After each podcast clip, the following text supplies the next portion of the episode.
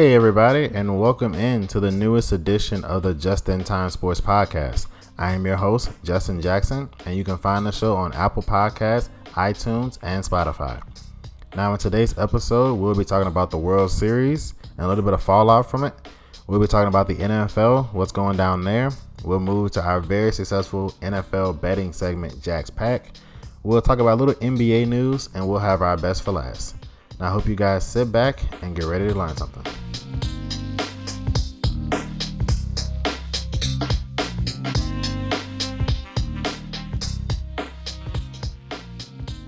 Hello everyone, and welcome into an absolutely loaded show this week. I mean, a lot of stuff's been going down. We're going to talk about a lot of different things in today's episode, but first, let's start off with the World Series. I just want to start off by congratulating the Los Angeles Dodgers on winning their first World Series since nineteen eighty-eight. It's been a thirty-two year drought. There's been some heartache there. There's been some crushing defeats. This is the third World Series in the last four seasons.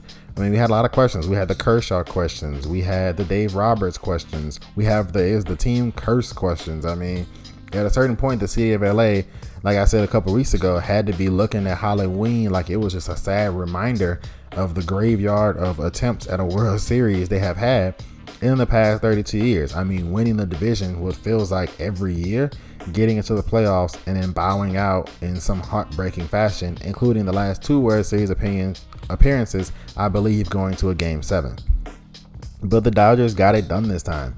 Now, they were looking almost into having a commanding three one lead in Game four, but we all know how that game ended in one of the craziest baseball endings I have seen anywhere, from Little League to high school to travel ball to college World Series to M L B. I mean, that was one of the craziest endings I'm sure anybody's ever seen to a baseball game, especially a game of that magnitude, basically almost deciding a championship, because the Dodgers go up three one there. You put Kershaw on the mound, telling him, man, there's no pressure here.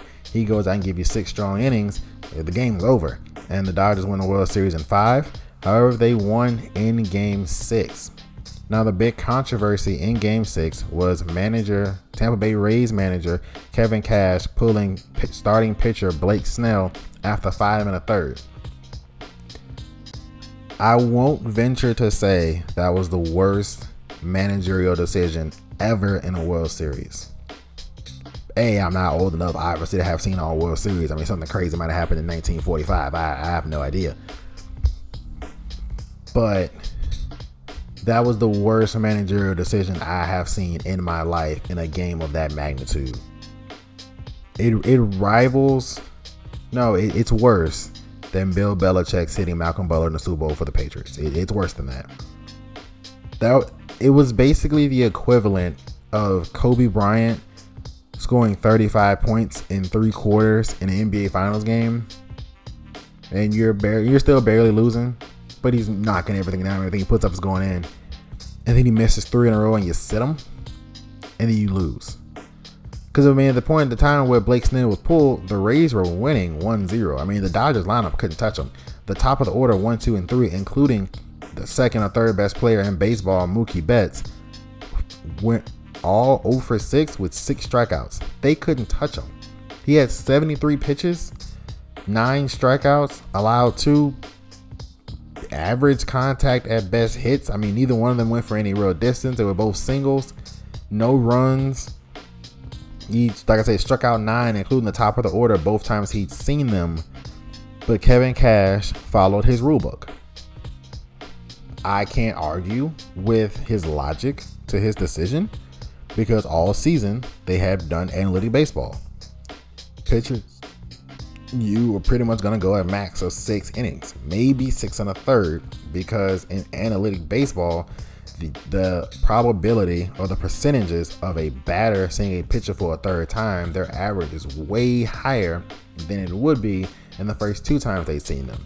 And of course, vice versa, the pitcher's percentage of getting the guy out is way lower the third time he sees him in a game as opposed to the first or second time he sees him.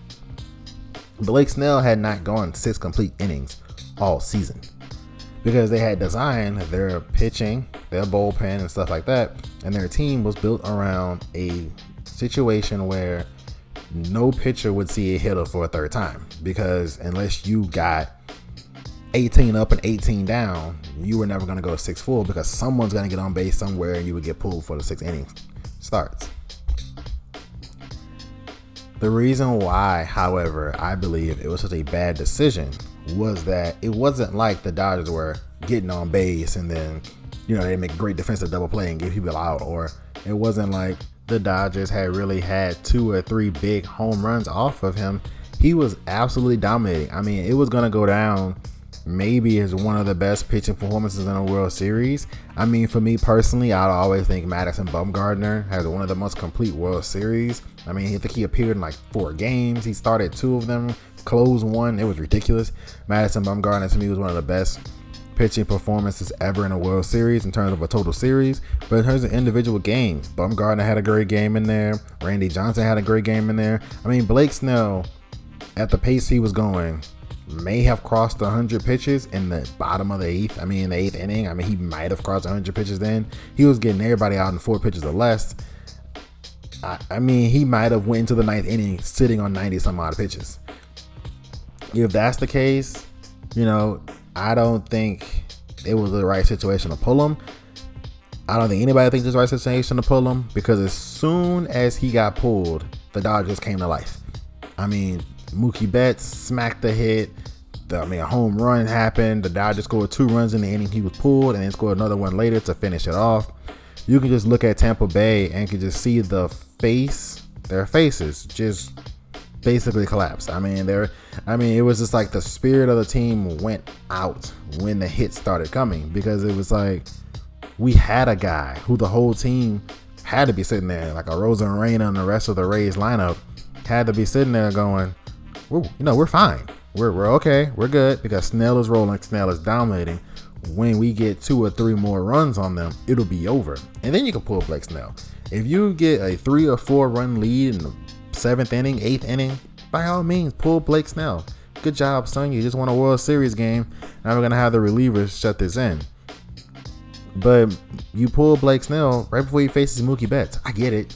I completely understand. All the analytics state that you do not want Mookie Betts seeing your starting pitcher a third time, because he's probably going to get a hit. The problem is, as great as Mookie Betts has been all season, all playoffs, with his web gems and important hits and massive home runs, he struggled against left-handed pitching all season. I mean, he was barely above the Mendoza line of two hundred. Now, the Mendoza line is two hundred. I think Mookie Betts is batting something like two twenty something. He has been really, really bad this season against left-handed pitching. Oh, look, Blake Snell's a left-handed pitcher who Mookie Betts had already struck out twice to. You turn around and put in a right-handed pitcher who was struggling a little bit. Bam, Mookie Betts gets his first hit of the game. After the game, Dave Roberts looked to his team, looked to himself, and was like, I can't believe that they pulled him out. And he said Mookie turned and gave him a smile like, we got it now, because they took him out. I mean, they couldn't they couldn't see him, in the words of Dave Roberts. They could not get a bead and a read on Blake Snell during that contest. It was absolutely fascinating to watch him go. And then to look at the flip side of what the Dodgers were doing, they were saving their ace for game seven, because they were looking like, okay, they're throwing out Snell tonight. If we lose, we'll put our ace on the mound for game seven. They're going to have to patchwork their lineup because they already threw their ace out. So, yeah, that pretty much lost the series um, for the Tampa Bay Rays, Kevin Cash's decision. But like I said, all season, that's what got them there. That Tampa Bay Rays team did not have more talent than the Yankees. That Rays team did not have more talent than the Astros. And we saw that with the Astros almost coming back from three oh and had a great chance in game seven to win that game, because the Astros were a more talented team. The Rays just outsmart a lot of people with analytics and looking at, okay, we do this, we pull this button here, we push that button there, we have a good chance of winning this game. And through Kevin Cash's managerial skills, they wildly overachieved at what they were expected to do this season. So as a big believer and a big user of analytics, I'm not shocked that Kevin Cash made the decision from a number standpoint. I understand the analytics, but just like Tim Kirkchin and just like Alex Rodriguez and just like pretty much every baseball analyst on, throw analytics out of the book in the playoffs. They don't matter, especially in that situation, because who cares if he gets tired? There's no game the next day. I mean, he's a pitcher. Who cares if he gets tired? His fatigue level does not matter, because guess what? He's not going to pitch in game seven. Ride him till he burns out. It's not like you're planning for, okay, he has to pitch again in five days. I don't want to have any arm soreness and have to miss two starts. His arm could almost fall off the next day. He'll be in the park in a long sleeve shirt, baseball cap, and watching the game, because he'll just be the closest fan in the arena, because he's not going to pitch in game seven. I mean, Alex Rodriguez said that when he saw the change, he called his daughters and told them good night because he was done watching the game. I mean, Tim Kirchin had a very impassioned speech on E S P N. I, I just don't understand it in terms of the moment. It's just not. It's like in it's like in the playoffs in the N B A. Man, you know, LeBron's got forty-two minutes with three minutes left in the fourth quarter. You don't push him. In theory, those last three minutes to play forty-five minutes. But you're down two in game six of the N B A Finals. Yeah, you need him to play those last minutes. Or better yet, he's got thirty-three minutes going into the fourth quarter. You might try to get him two minutes, but depending on how the game flow's going, you tell him, hey, man, you got to play forty-five tonight. That's like a running back, man, with thirty carries. You don't want your running back having thirty carries a game. In the N F L playoffs, I expect Derrick Henry to get twenty-five to thirty carries a game, because that's how Tennessee's going to beat people in the playoffs, setting up Ryan Tannehill. You don't want your pitcher in analytic baseball to get a third time through the lineup. That's why a lot of pitchers now, I mean, they're even starting to be called starters. I remember Tim Kirchin's part of his speech was that it's disrespectful to the starting pitcher, because it's like, you're not even a starting pitcher. You're like an opener. You know, like I know the Dodgers pulled one of their pitcher out to four outs. You're not a starter anymore. You're an opener. Now, it's the difference when, you know, the Dodgers knew the plan going in was he's probably going to face the first four batters, maybe the first six. We'll see how it goes. And then we're going to play the mismatch. Oh, okay, lefty here. This part of the lineups, we against him. We do that after this.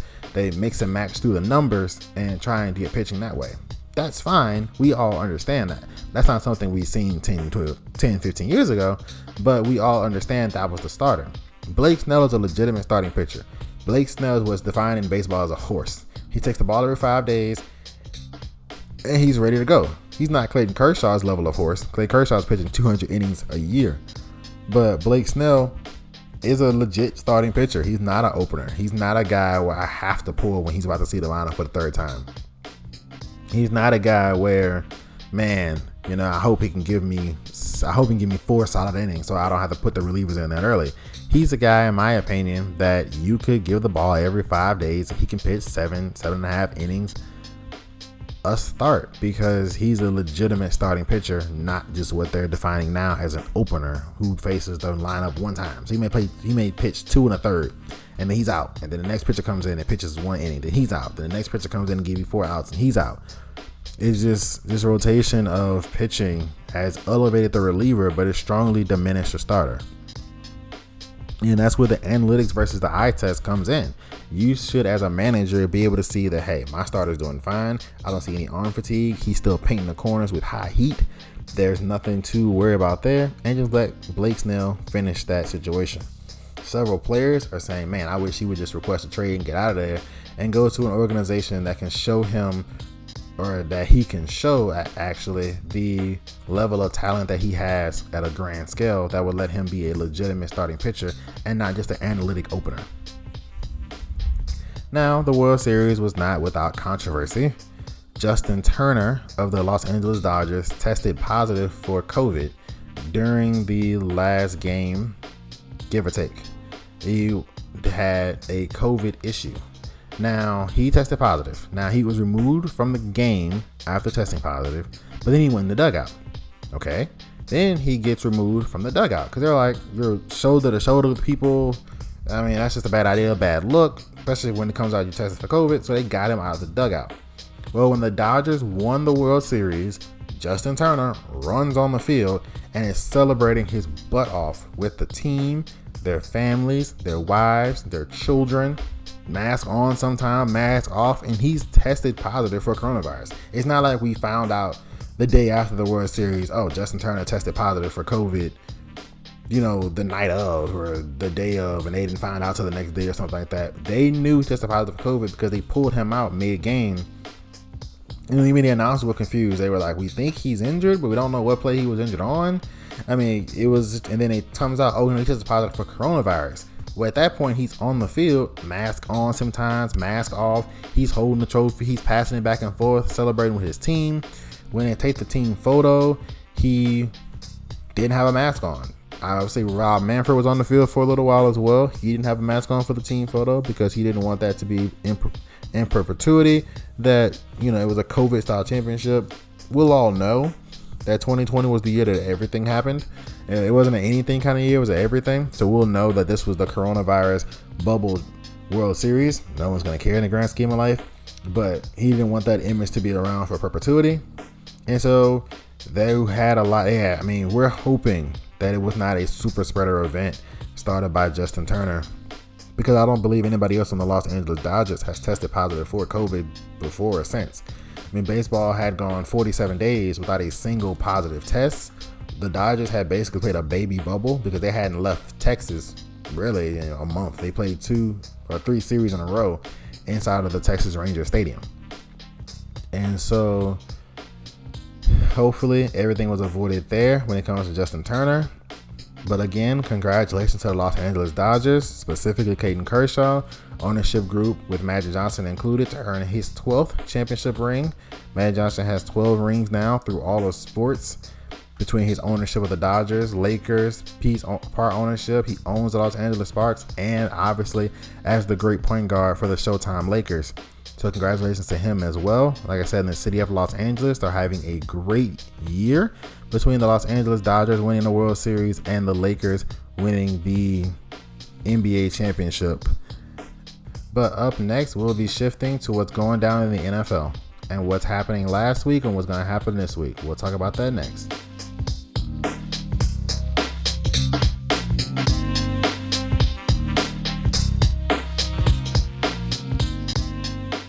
Welcome back in to the Just in Time Sports Podcast. Again, you can find us on Apple Podcasts, iTunes, and Spotify. And now we're going to shift to the N F L and what's happening there. Week seven was a packed week in the N F L. It was a huge week. We had division games. We had all kind of big-time quarterback matchups. We had revenge games. We had all sorts of highlights. And we also had a few things specifically that I would like to touch on in week seven. We're going to start off with Tampa Bay dominating over the Las Vegas Raiders. The, the best team in the N F C is the Tampa Bay Buccaneers. Plain and simple. It's, it's over. I mean, it, it's one of those situations where you look at it and you go, man, Seattle is only has one loss, but they have the worst defense in football. And I'm sorry, Russell Wilson's amazing. Ask Patrick Mahomes what it's like to have the worst defense in football and try and beat Tom Brady. Update, it didn't work. Why? Because of a coin flip, and Brady marched right down on that bad defense, hit Gronk three times, and they score a touchdown in the end zone and to win the A F C Championship game to ultimately go and beat the Rams in the Super Bowl. So Russell Wilson can call his almost doppelganger, and it feels like the way they play sometimes, and Patrick Mahomes and go, hey, I got the worst defense in football. Can I beat Brady? Patrick Mahomes should chuckle and go no, and then politely hang the phone up, because I don't know how they even contend with the Bucs having that bad of a defense. Okay, let's look around the N F C. Nobody out of the N F C East can contend with them. You think the Saints have a shot? Maybe, but they've got one real receiver, and they need Alvin Kamara to be special in order to win.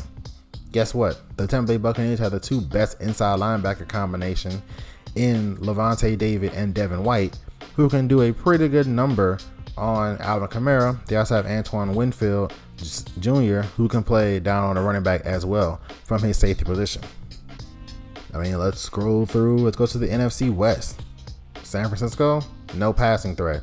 They they want to run sideline to sideline. Those linebackers are going to be all over everything. Rams, you really trust Jared Goff against Tom Brady? We've seen that movie already. It didn't go well for Jared Goff. I love Kyler Murray. I love what the Arizona Cardinals are doing, but they've got no shot against Tampa Bay. They can't play defense either. Brady's going to torch that defense, especially with all those weapons. Shifting to the N F C North, the Vikings are obviously no. There's no reason to bring up Detroit. And we seen them play Green Bay. It was thirty-eight to ten. There's no real challenger to the Tampa Bay Buccaneers in the N F C. I mean, I know the Tampa Bay is the best team. I would think Seattle's the second best team, which means Green Bay is the third best team. Or maybe you can switch two and three. Regardless, there is no contender to the Tampa Bay Buccaneers in the N F C. Tom Brady has won the N F C Offensive Player of the Month award. He's the first Tampa Bay Buccaneer ever to win that award. And he won it in just his first full month inside of the N F C, which speaks to his dominance and his level of greatness over the past few games, because they dominated in Vegas. And now to add to what's appearing to be a Pro Bowl team, they're adding Antonio Brown to the mix.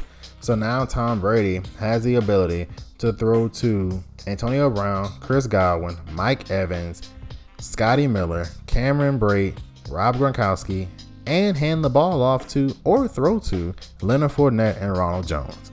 This team is absolutely ridiculous personnel-wise offensively. They're, they got a young secondary, but they're playing well, especially with the pass rush led by Ndamukong Suh, Shaq Barrett, J P P. And so Tampa Bay is definitely what I consider going to be the first team ever to host a home Super Bowl because of the way that they are playing the game right now and having fun with it and dominating their opponents. But speaking on the acquisition of Antonio Brown, head coach Bruce Arians said it's a one-shot situation. He messes up at all and he's out. Antonio Brown has a very incentive-laden one-year contract that the bonuses and incentives don't even kick in unless Tampa Bay makes the playoffs. So he has to be about winning and he has to be about producing while he's in Tampa Bay to have a shot at his incentives. But moving on, the New England Patriots suffered a crushing defeat at the hands of the San Francisco forty-niners. They looked lost. They looked slow. I mean, the Patriots have always looked slow in the past few years, but now it's like no one on offense scares you besides Cam getting hot. If Cam turns back the clock a little bit like he did in Seattle and goes for two hundred fifty in the air and another one hundred on the ground, you're terrified because there's no answering for that version of Cam Newton. But other than that, there's nobody on the Patriots that scare you. I mean, literally nobody. The defense doesn't really have a pass rush to speak of. Not one person you have to, you know, guard at all times. It's not like they have Chandler Jones or Jamie Collins or somebody that you have to always keep your eye on. The linebackers are slow. They're always slow, but they're now they're really slow. And the secondary just doesn't seem to be there this year. Stephon Gilmore isn't playing the best. He's surrounded in trade rumors. There's just no upside right now for the New England Patriots, and they have a huge game this weekend against the Bills. You know, if they fall against the Bills, they're in dire trouble. But speaking on their game against the forty-niners, they got run off the field. Jimmy Garoppolo didn't play great. He threw a couple of picks, but Cam Newton threw three picks. And when your quarterback throws three interceptions, along with having eleven passing yards, I believe at halftime, it's going to be hard for you to win that game, regardless of what the other offense is doing and regardless of how well your defense is doing. So New England has a lot to correct for their game coming up against the Buffalo Bills. Now the Los Angeles Rams looked good. That was a good Rams game. I've always said the Rams, you can tell in the first five minutes, it's either going to be a good Rams game or a bad Rams game. And that was a good Rams game where they looked like they had total control of the Bears from start to finish. Their best player on the team might have been the punter and Johnny Hecker. I mean, he was absolutely dropping some beauties down the field and the way he was punting the ball on Monday night. And so the Rams, that looked like a Rams team. They were controlling tempo. They were able to get the running game and the play action pass game working off of that run game, and therefore were able to allow Jared Goff and Sean McVay to do what they do best, which is pick apart defenses from the eleven personnel and allowing a power run game to really start taking effect to spread the defense out a little bit to make stuff work for their offense. It's a very defined offense. The first, second, and third read is defined for Jared Goff pre-snap. He knows what he's doing with the ball as soon as he catches it. And so when you have a quarterback like that playing in a rhythm, it's going to be very hard to stop him. Now, shifting to the game of the week, what turned into the game of the week, probably was previewed as the game of the week, Cardinals Seahawks. That game was nuts. The Seahawks led technically the entire game. I don't believe the Cardinals technically accredited for leading at any moment in that game, and yet they won the game. because they kicked the game-winning field goal in overtime. So technically, when the ball went through the uprights, the clock stopped. So in theory, the Cardinals never led in that game and pulled it out. Russell Wilson very uncharacteristically threw three interceptions. D K Metcalf with the, with the defensive play of the year, chasing Budda Baker all the way down the field and finally catching him, ultimately saving a touchdown because the Cardinals did not score in a possession at all. They passed up on a field goal, tried to go for it. I guess Cliff Kingsbury said there's no way we're going to get that big defensive play and just kick three points. And then he cost his team because the play design wasn't great on the fourth down attempt. And so the Seahawks, well, D K Metcalf, saved the team seven points. Like I said, Russell Wilson uncharacteristically threw three interceptions. The Cardinals were getting home a little bit on him and were making some impact plays on him in the backfield. And so I think that might have led to him not playing the best. Rookie Isaiah Simmons had the game taint changing interception in overtime, making a great play. He's very fast, he's very athletic, and I think Russell Wilson underestimated his speed on that play. He tried to float it over his head, and Simmons just ran and grabbed it. So that was huge. Budda Baker is a monster. I think he's the best safety in football. I would like to debate anybody who would think otherwise. I mean, every time I see him, he pops off my screen. He's making interceptions. He's making big hits. He's always around the ball. It is spectacular to see. It reminds me a little bit of prime Earl Thomas, where it seems like Earl's everywhere. It seems like Budda Baker is everywhere. Even how Jamal Adams is used with Seattle, like he's always around the ball. It seems like Budda Baker is always around the ball in some shape, form, or capacity, and that's great to see out of a safety. Kyler Murray looked a lot better than he did against the Dallas Cowboys. His feet were set a lot more. He made some beautiful throws. He dropped a couple of dimes into DeAndre Hopkins, including the one where he smiled as D-Hop runs up the sideline one-on-one. He smiles before he lets it go. That's the confidence of a man that knows he has the best receiver in football. And so he let it rip. D-Hop brought it down. And the Cardinals and the Seahawks, like I said, went back and forth. It's like Russ threw a bad pick. Then Kyler threw one right back to him. It was just an absolutely crazy game. And ultimately, the Cardinals pull it out in overtime on their second or third possession of overtime, because the Cardinals kicker on their first possession could have ended the game then, but he missed the field goal. Only for the Seahawks to go down and not do anything with it, and for him to get a second opportunity to make the field goal, which he did, and give the Cardinals a huge boost in the division. It automatically brings the Seahawks the game back. It jumps Kyler way up in the M V P discussion, and now that he's all set up to go win an M V P and continue the trend of second-year quarterbacks winning M V P. We saw Patrick Mahomes, we saw Lamar Jackson, and now Kyler Murray is in a great situation to do it as well. Although I believe that Russell Wilson will ultimately have something to say about that, along with Tom Brady, at the end of the season. Now shifting to week eight, we had a great Thursday night game last night, shockingly, although it shouldn't be. Uh, the Falcons are sixth place, maybe, from having three more wins on their ledger and being a legitimate five and two team. And instead, because they didn't recover the onside kick versus the Cowboys, Todd Gurley fell in the end zone. Uh, Nick Foles leads the comeback after coming off the bench against the Bears. That's three wins right there, where if all three of those go how they're supposed to go, the Atlanta Falcons have three more wins on their resume and are currently sitting as a five-win team right in the thick of things in the N F C South, along with the Saints and the Bucks. But the Carolina Panthers have won three games already. They were playing really great football coming into it, especially offensively, under hotshot offensive coordinator Joe Brady, who rose to fame last season as the passing game coordinator for L S U, as he led helped lead that team along with Joe Burrow to the national championship and arguably the greatest college football season ever. But they were playing really well under the stewardship of Teddy Bridgewater and without Christian McCaffrey. They had Mike Davis back there doing his best Christian McCaffrey impression on the ground and in the air. And so the Panthers were a good football team. And Atlanta came in. They were the better team again. They were the better team against the Cowboys. They were the better team against the Bears. They were a better team against the Lions and lost all three of their games. Well, this time they were a better team against the Panthers. Arthur Blank came down to the field level, even though it was raining pretty good. I was surprised Arthur Blank came down, but the Atlanta Falcons, being the better team, prove that, and that they beat the Carolina Panthers ultimately in that game. Now, quarterback Teddy Bridgewater of the Panthers had a scary moment when he took a shot after getting tripped. He took a shot to the head and neck area, which resulted in P J Walker of X F L Houston fame, that he came in the game, played pretty decent. You can tell he wasn't really on cue with the first string because obviously Teddy Bridgewater takes all of those snaps at practice, but he came in for a few plays, and I tweeted out, man, it looks like Teddy Bridgewater's done. They were working on his neck.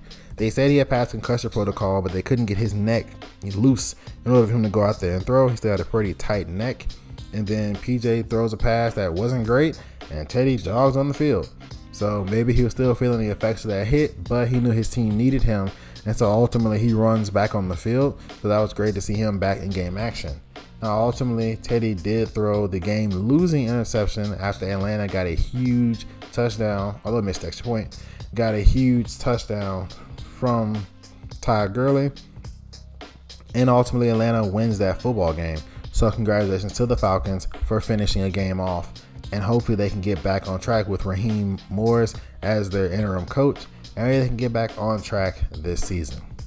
Now, just pre- previewing some big games they have this weekend. Some of these may or may not be in Jack's Pack later, but we have the Vikings and the Packers. It's a huge game. Obviously, it's an interdivision game.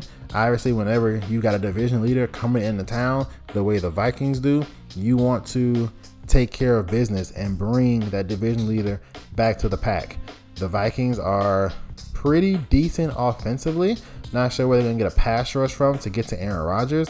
Obviously, the Vikings have Justin Jefferson. They have Dalvin Cook back this week. They have Adam Thielen. They have Kyle Rudolph. They have Kirk Cousins at quarterback. So they just have to find an ability to contain Aaron Rodgers and give their offense a chance to compete with him. Now, speaking about Aaron Rodgers and the Packers, they feel a receiver short. They've been linked to Will Fuller to try and bring in another target for Aaron Rodgers because they need to put everything they can into the basket for winning for Aaron Rodgers, similar to what Tampa Bay is doing for Tom Brady. Aaron Rodgers turns thirty-seven next month. And so they're gonna, they don't know how many years they have left of him at this elite level. So they need to surround him with talent. Shifting to the Patriots and Bills, we touched on it earlier. This is a must-win game for the New England Patriots. The trade deadline is Tuesday, November third. I expect Stephon Gilmore to have a new home by Monday if the Patriots lose this game tomorrow. Now, Bill Belichick has been open and saying he's had conversations with several teams on everybody on the roster, which is, you know, something G Ms do around the trade deadline. You put out feelers. You put out, hey, could you be on the move this guy? If we were interested in trying to find a defensive end, would you be interested in moving from the Patriots, for instance, Chase Winovich for a third round pick? Having conversations doesn't mean that player's going to get moved. You can have deep conversations, almost have a deal, and it doesn't mean a deal is going to be consummated and the player get moved. And so it's a huge game for the Patriots. Cam Newton is very open about it. He said in the team, in the state, in the region that losing is unacceptable for the New England Patriots, and so they have to get things corrected. And this would be a good game to do it. Josh Allen, after having very high M V P hopes and was a lot of people's trendy pick to win M V P, has turned back into, well, basically Josh Allen.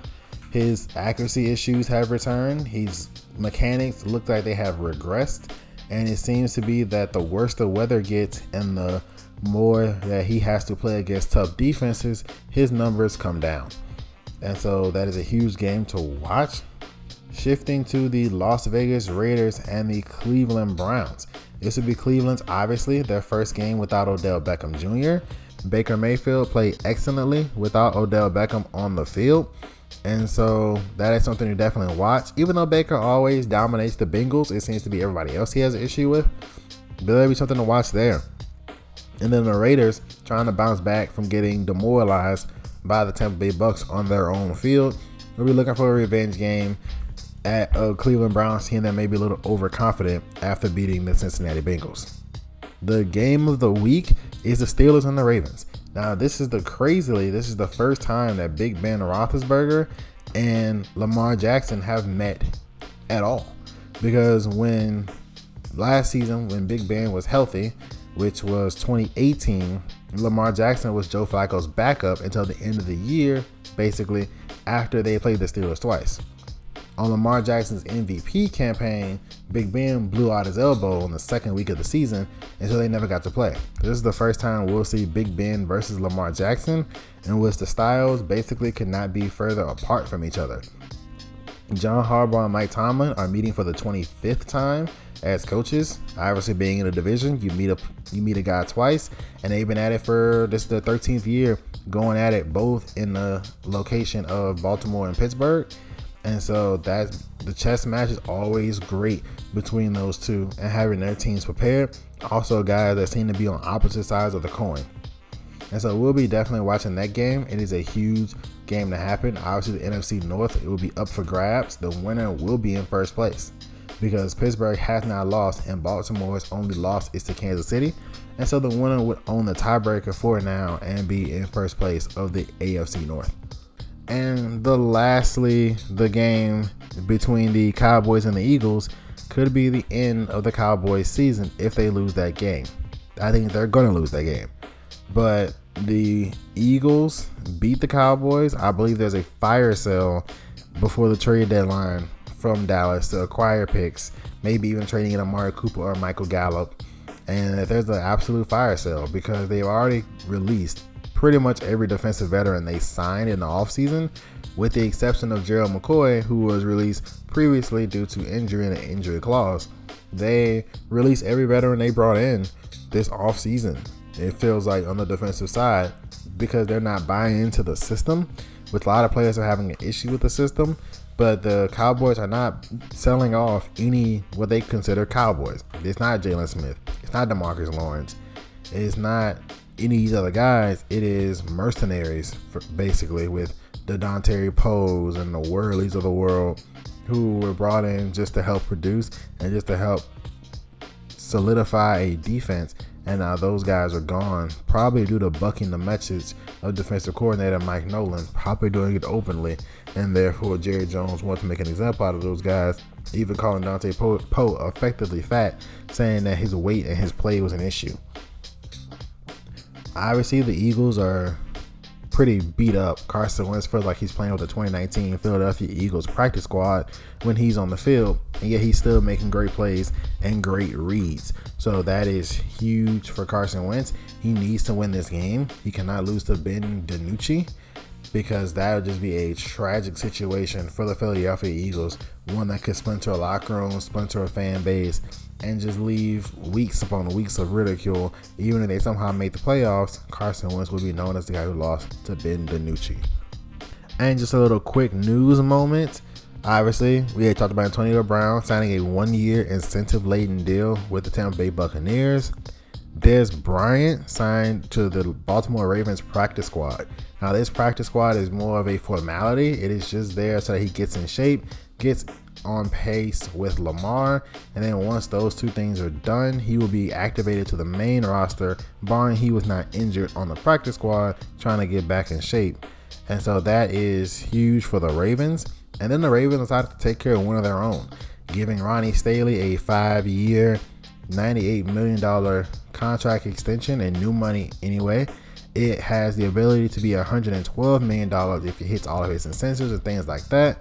And it comes with seventy million dollars in guarantees, forty-one million dollars of which he gets before the end of March twenty twenty-one. So they took care of their left tackle. They're keeping their good young talent in-house. Obviously, that gives me hope for a Lamar Jackson deal. They're taking care of everyone else. But so are the Cowboys. So who knows how contract negotiations may go. But up next, we're going to shift to our very successful betting segment, Jack's Pack.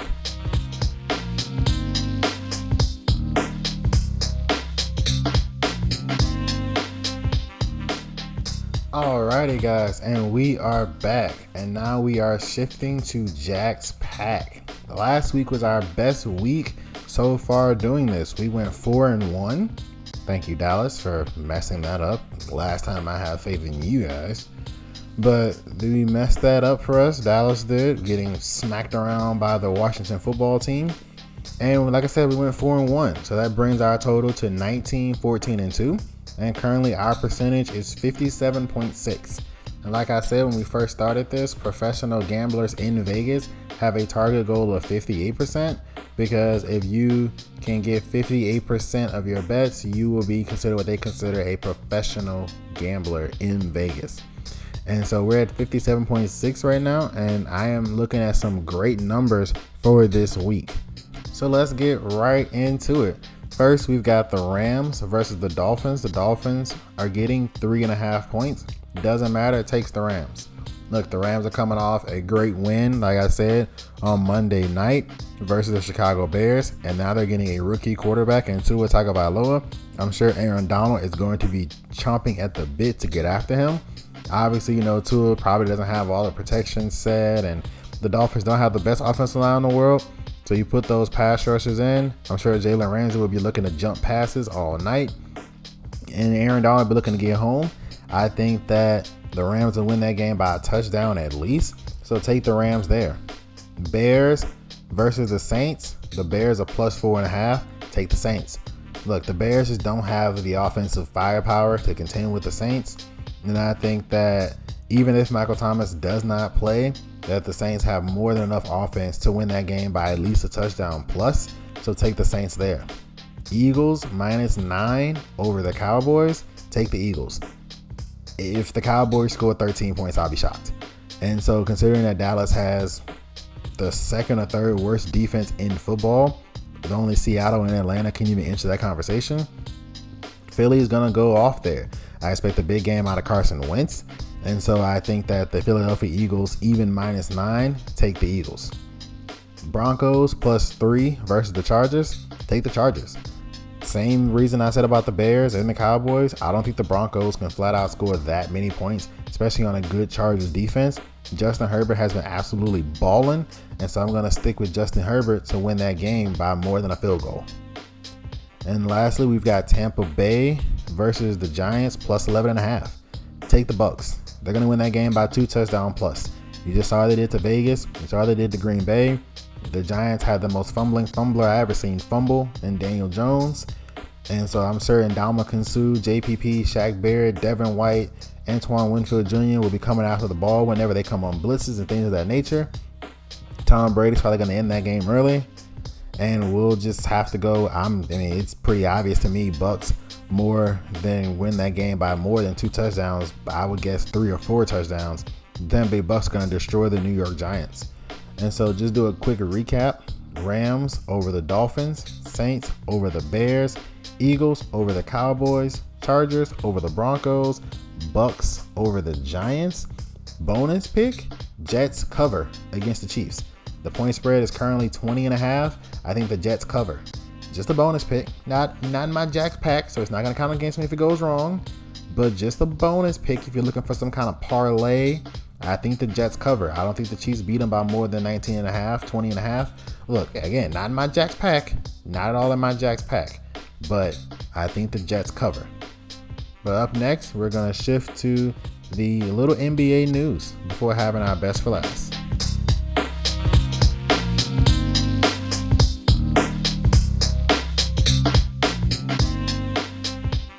Alrighty, and we are back. Now we're going to talk about a little N B A news. Now, there's been a little back and forth between the N B A Players Association and the N B A on the start date of the season. Now, the N B A proposed, and I thought it was going to be the plan, a December twenty-second start date. Obviously, that's a lot shorter than a normal N B A offseason, which sparked guys like Danny Green saying he doesn't expect to see LeBron for the first month if they start on December twenty-second, because it's just too short of an offseason. They're used to one hundred thirty-one some odd days. That would be a lot less than one hundred thirty-one days, considering they just left the bubble two, three weeks ago, it feels like. And then you start them again in a couple of months. I mean, they shave at least a month, month and a half off a normal N B A offseason. And so, like, there, like I said, Danny Green said he wouldn't expect to see LeBron there for the first month. Stars that played in the bubble or played an extended time in the bubble probably wouldn't play a lot of the games in the first month or so, because they have to get their bodies reacclimated to the season, knowing they have to make it into the season. Now, the N B A is sort of in a box. The reason why they're sort of in a box is because the Olympics are scheduled for twenty twenty-one. Usually the Olympics are in mid-August. And remember, famously, the China Olympics started August eighth at, in two thousand eight at eight oh eight because the lucky number in China was eight. So they did oh eight, oh eight, oh eight at eight oh eight is when they started the Olympics. So that's how I always remember when the Olympic time is, because of the Chinese Olympics that year with all the eights. So with the Olympics being in August, you're pretty much boxed in. You can't just say, okay, we'll start February first. We'll play seventy-two games like they were proposing, you know, a seventy-two game season, full-fledged playoffs, play-in tournament, all that stuff, because we can just, we can bleed into September and then push back this, and it slowly bring, you know, they can't just keep adjusting for years and slowly bring it back to where it is because of the Olympics. Now, I think the N B A should permanently start on Christmas Day. That's just me. It avoids all the N F L for the most part, all of college football for the most part. You'd be by yourself ratings-wise up against regular season baseball. It's a gold mine. You pretty much stay away from everybody's profitable points. And when you're early season and nobody really watches the N B A after opening day anyway, because most people start watching at Christmas. Uh, people really start watching from opening day to Christmas. You can put that lull of, oh wait, basketball's back against the N F L playoffs. Well, the N F L playoffs will only play on Saturday and Sunday. College football will be all but over by the time you really get rolling. But I think they should be in December twenty-fifth on Christmas Day anyway. But regardless, December twenty-second was a proposed plan to have the play-in tournament like they did this year, which, you know, you eighth and ninth within X amount of games, go for it. But the N B A players countered with January eighteenth, which is basically another month, and it allows for players, it gives a star players who play in the bubble a little bit longer, the LeBrons, the A Ds, the Jimmy Butlers, the Jamal Murrays, the Jokic's of the world, to rest their bodies a little bit more before coming into a full-fledged N B A season. Now, just a little free agency news. The Clippers are interested, apparently interested in stealing Rajon Rondo across the hall and stealing him from the Lakers to the Clippers. Now, obviously, when someone wins a championship, role players start peeling off. Obviously, Dwight Howard's been linked to Golden State, or Golden State's been linked to Dwight Howard, I should say. The Clippers have been linked to Rajon Rondo. We've heard K C P may get a big deal from a team, maybe a New Orleans, who's looking for another consistent knockdown shooter and a guy who can play defense. Maybe New Orleans picks up a K C P after hiring Stan Van Gundy. You don't know where this could happen. So that is great for the N B A to have somewhat of an offseason, because the N B A offseason process is a process. And so currently the N B A free agency is scheduled to start December first, with the N B A draft scheduled November eighteenth. And so with that being said, we have a little bit more time to discuss the ins and outs of the draft and free agency and stuff like that. But up next, we're going to shift to our best for last, which is going to be a little college football news, just real quick. We're going to touch on that before signing out.